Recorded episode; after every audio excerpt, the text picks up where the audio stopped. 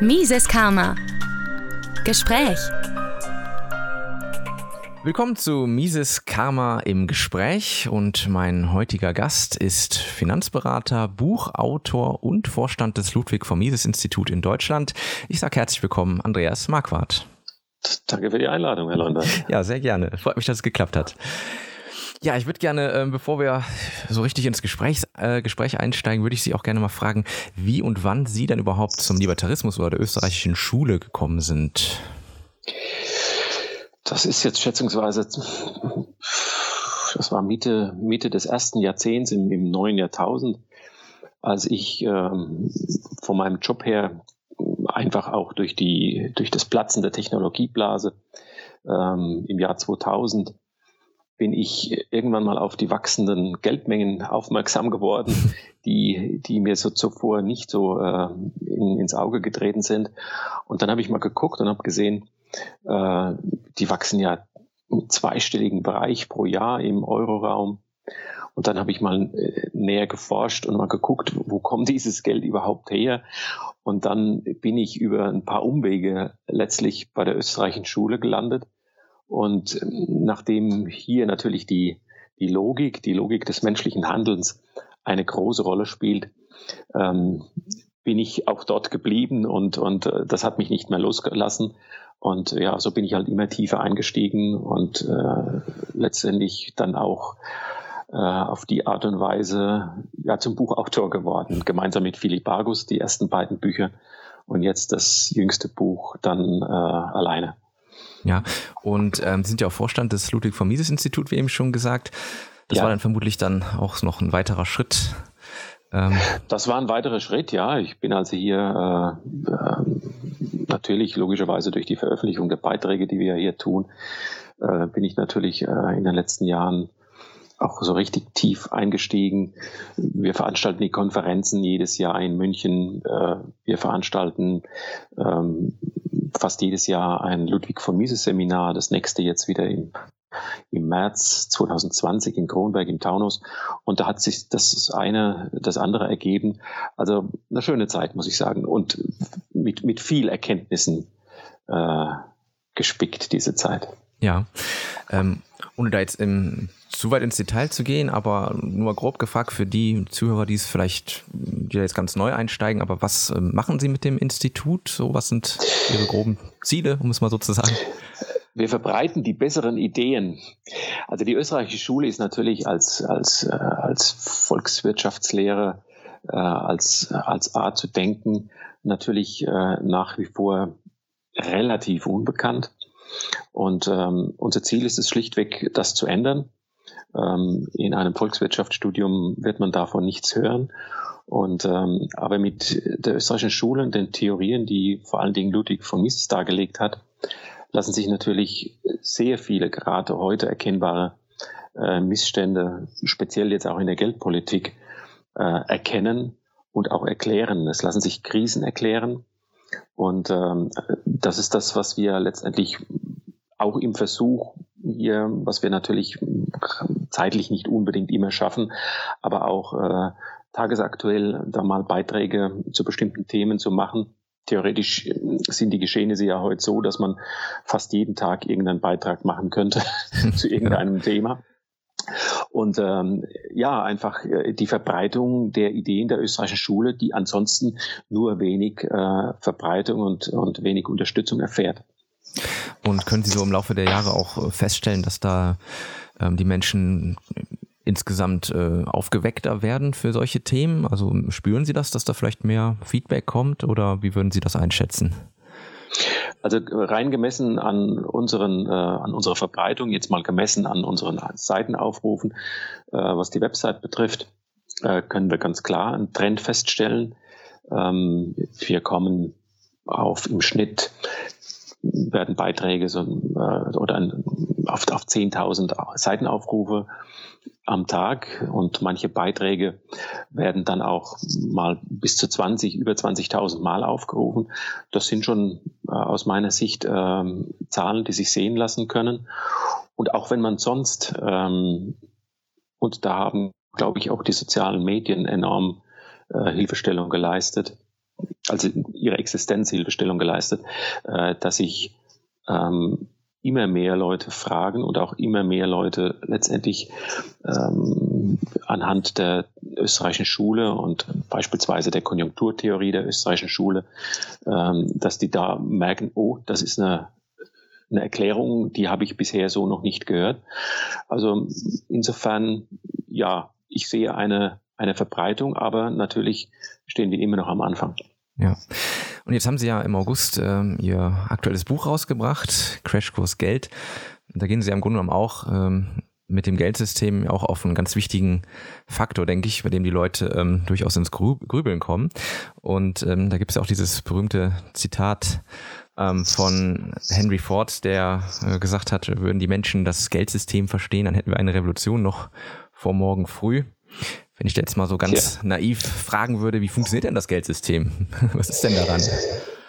Ich möchte vielleicht an der Stelle nochmal auf meine eigene Geschichte ganz kurz zurückkommen. Ich habe ja eine Bankkaufmannslehre gemacht, klassisch, und dann mit Weiterbildung äh, innerhalb ähm, der Sparkassenorganisation und dann war ich auch noch äh, in der Genossenschaftsbank tätig, bevor ich dann vor über 20 Jahren in die Selbstständigkeit gegangen bin.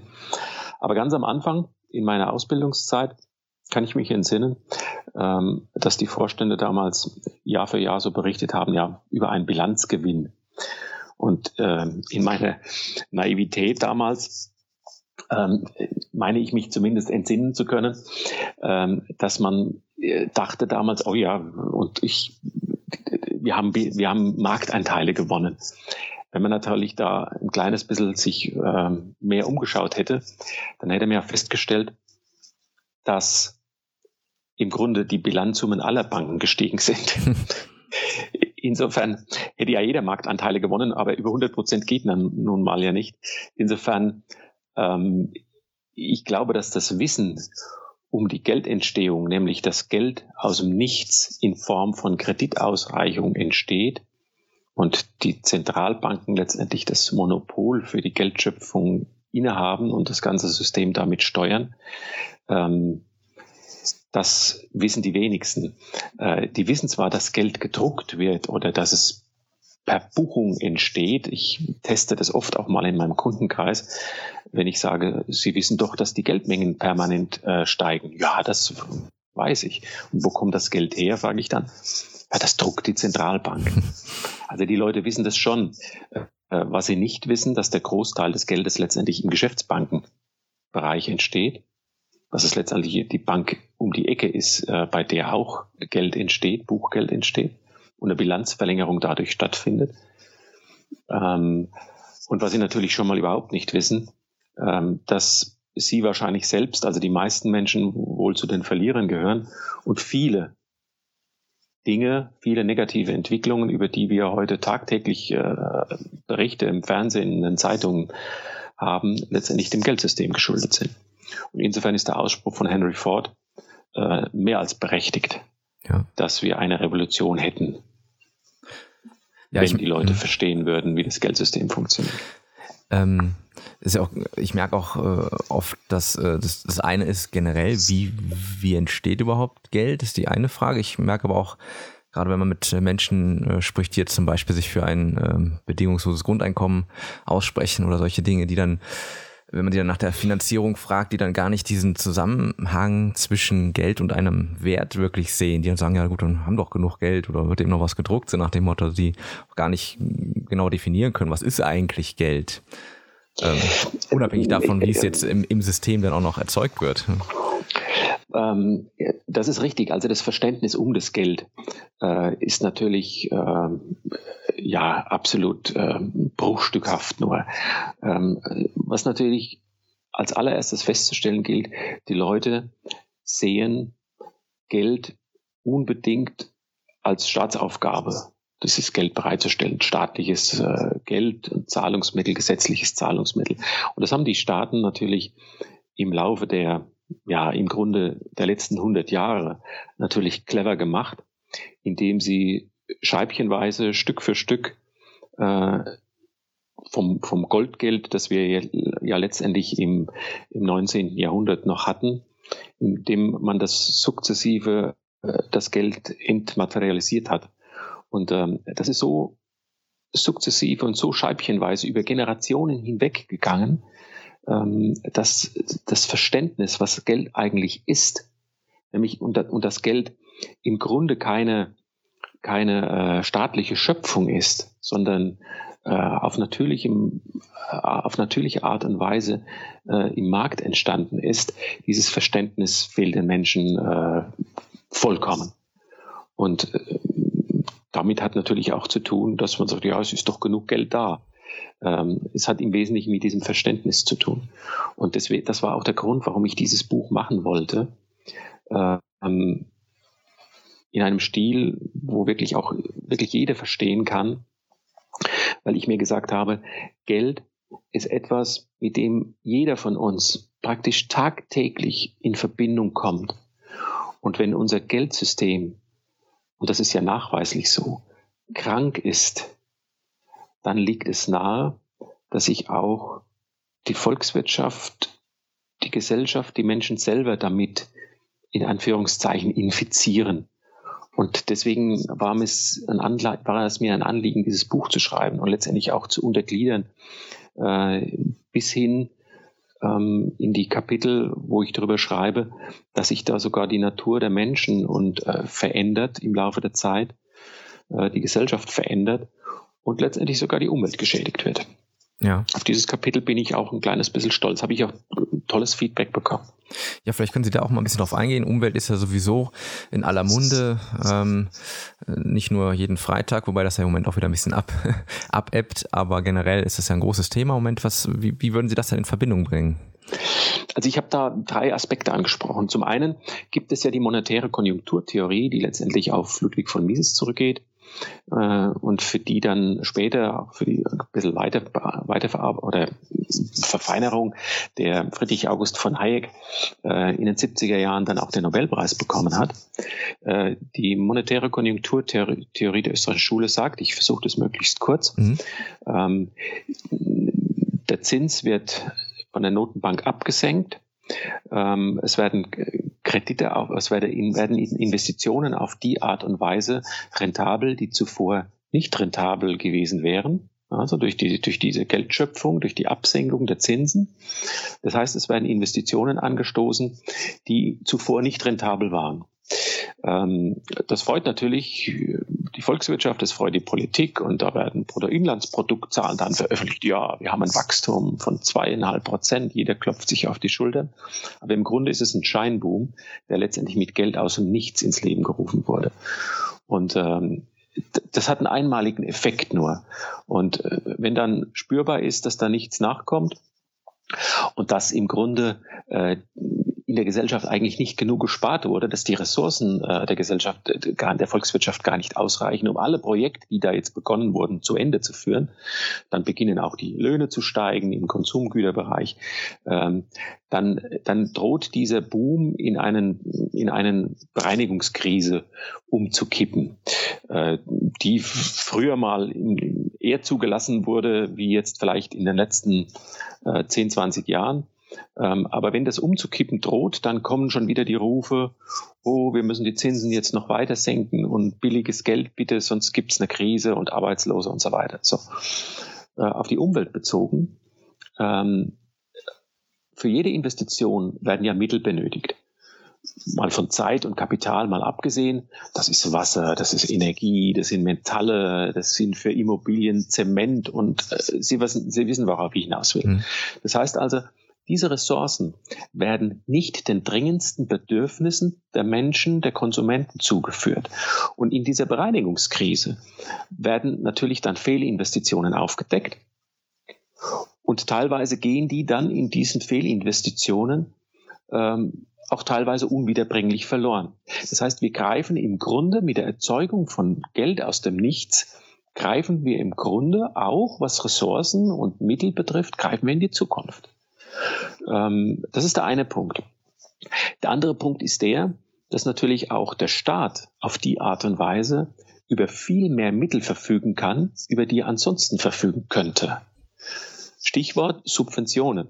Das heißt, zu den ohnehin künstlich abgesenkten Zinsen kommen noch Subventionen hinzu. Das heißt, es werden noch mehr Investitionen oder vorhaben, rentabel, ähm, die vielleicht nicht mal mit abgesenktem Zins rentabel geworden wären. Da kommt jetzt noch eine staatliche Subvention hinzu. Der Staat könnte über dieses Geld wenn er sich nicht so leicht in diesem Geldsystem verschulden könnte, könnte er über diese Subventionen äh, überhaupt nicht verfügen oder könnte diese Subventionen überhaupt nicht leisten. Das, das ähm, treibt diesen, diesen Boom noch zusätzlich an. Es werden also noch mehr Ressourcen verschwendet.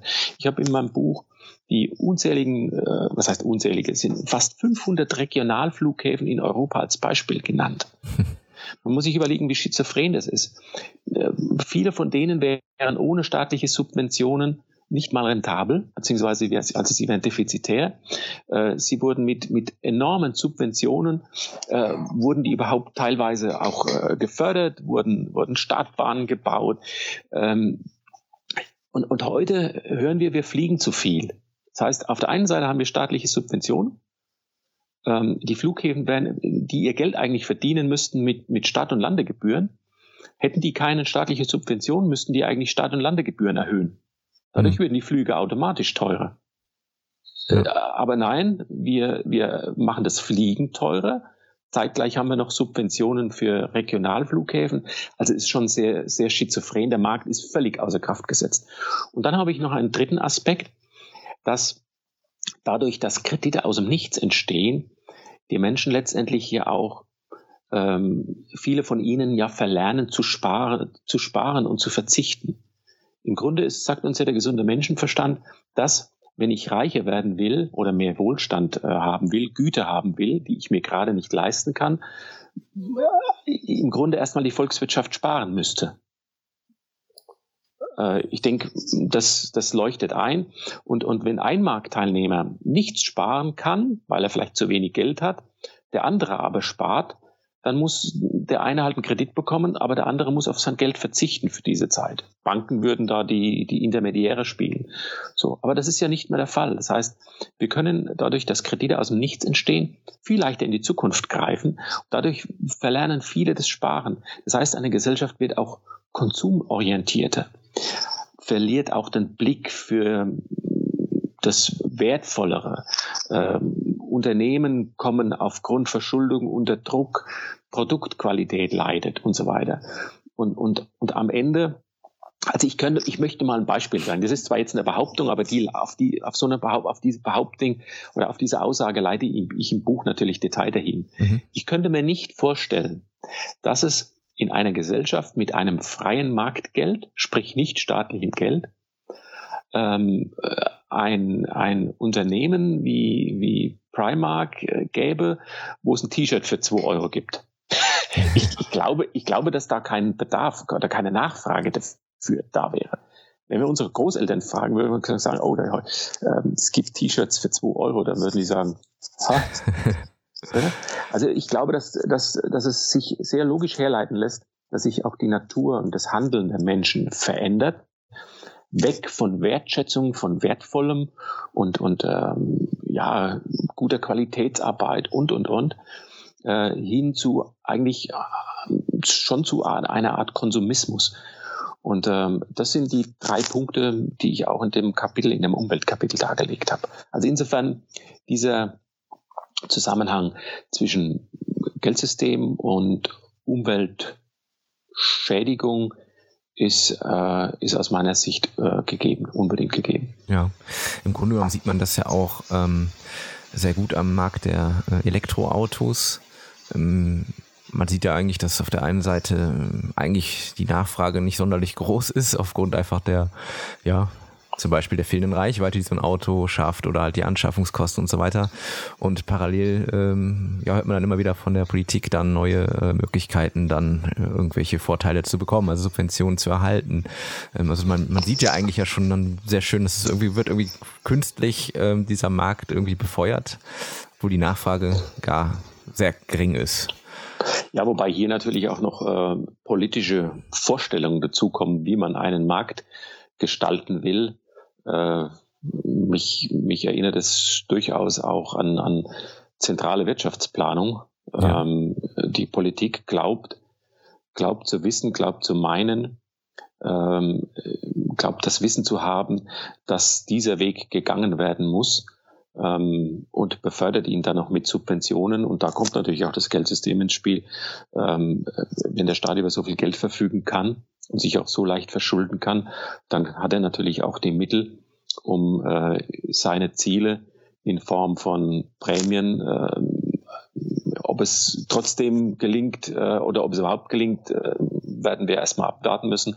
Aber damit er überhaupt Mittel oder Prämien zahlen kann, äh, da hilft ihm natürlich auch das Geldsystem. Klar, die Verschuldung in dieser Dimension wäre schlichtweg nicht möglich. Ja. Er, müsste es, er müsste das über Steuern machen. Und da wäre mm, wären die Proteste sicherlich deutlich äh, größer und, und hörbarer, als, als sie es heute sind. Ja.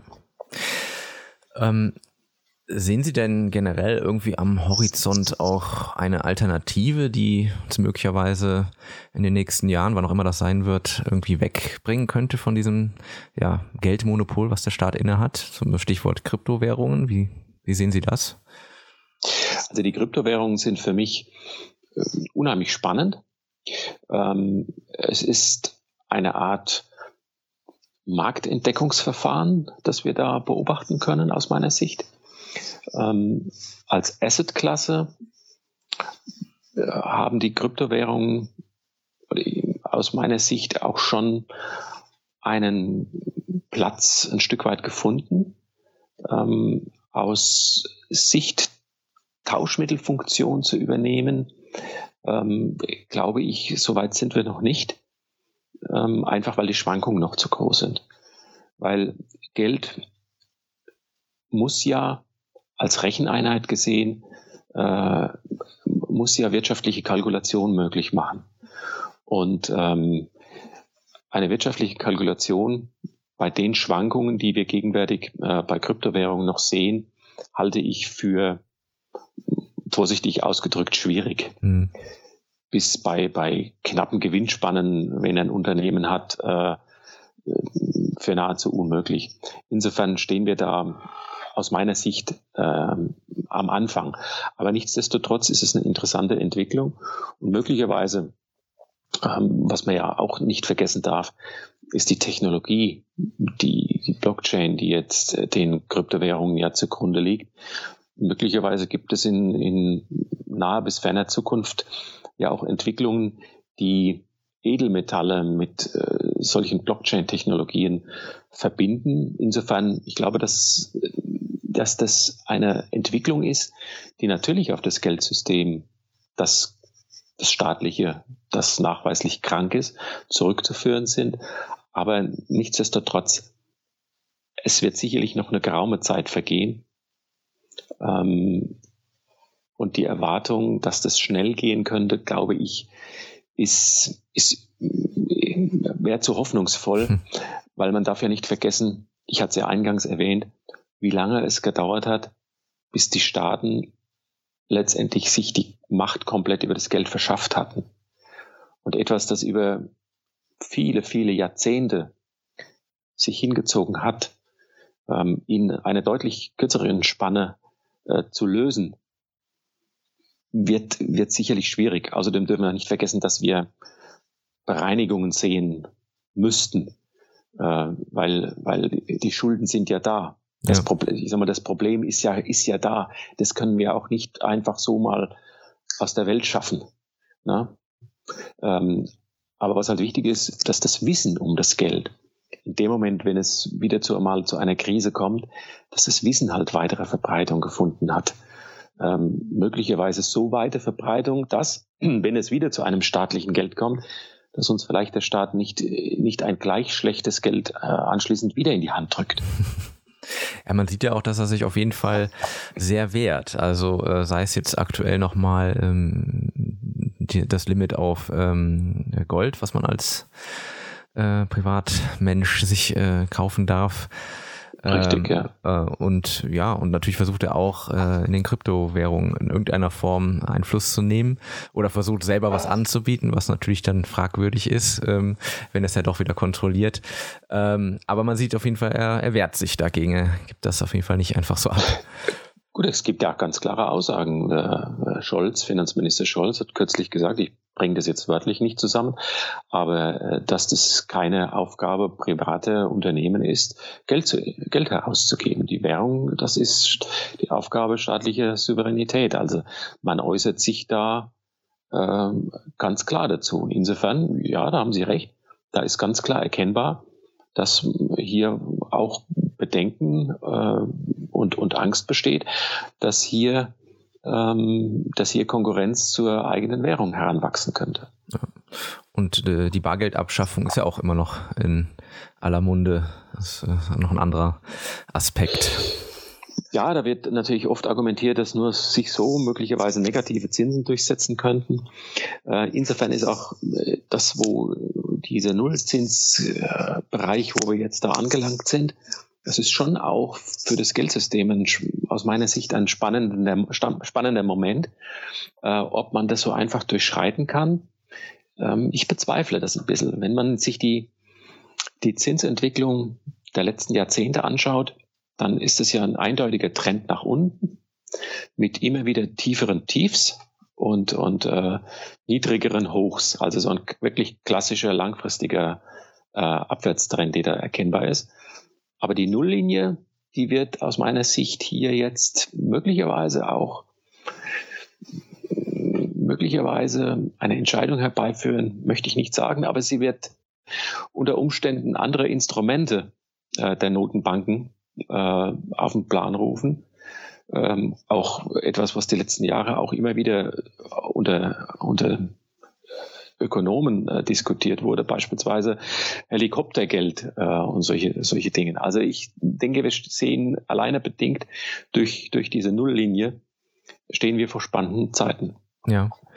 Ähm, wenn Sie da so in die Glaskugel schauen würden, ist es sicherlich schwer zu sagen, aber zumindest sprechen ja viele davon, dass es äh, eigentlich un, ja, dass es unvermeidlich ist, dass wir zu einem Crash kommen werden. Ähm, wie würden Sie das einschätzen? Ja, also ich wurde in einem Interview kürzlich mal nach einer zeitlichen Prognose gefragt, ja. wo ich mich sofort gewehrt habe, weil es geht schlichtweg nicht, dass ich, dass ich mir sagen kann, äh, okay, da und da kommt es, weil es einfach mit dem menschlichen Handeln eng verbunden ist.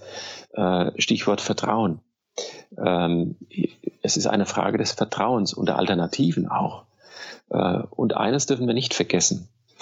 Das Geldsystem hat es letztendlich geschafft, also das klingt jetzt so, wie wenn das jetzt handeln würde, aber es, es war halt ein, damit verbunden, dass halt sehr viele Menschen und sehr viele Existenzen ähm, an, der Funktion, an dem Funktionieren des Geldsystems hängen.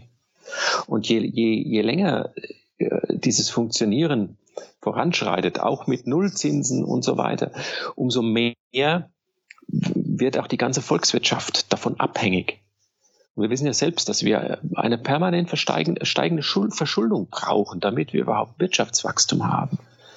Ähm, und äh, der Thorsten Pollard hat es mal wunderbar, ich sage das fast in jedem Interview, als, als kollektive Korruption bezeichnet. Hm. Die Marktteilnehmer haben schlichtweg auch Angst und kein Interesse an einem, an einer Krise. Und deswegen werden auch, äh, das, das gibt natürlich auch den geldpolitischen Institutionen und auch den, den Regierungen äh, viel mehr möglich, Gestaltungsmöglichkeiten.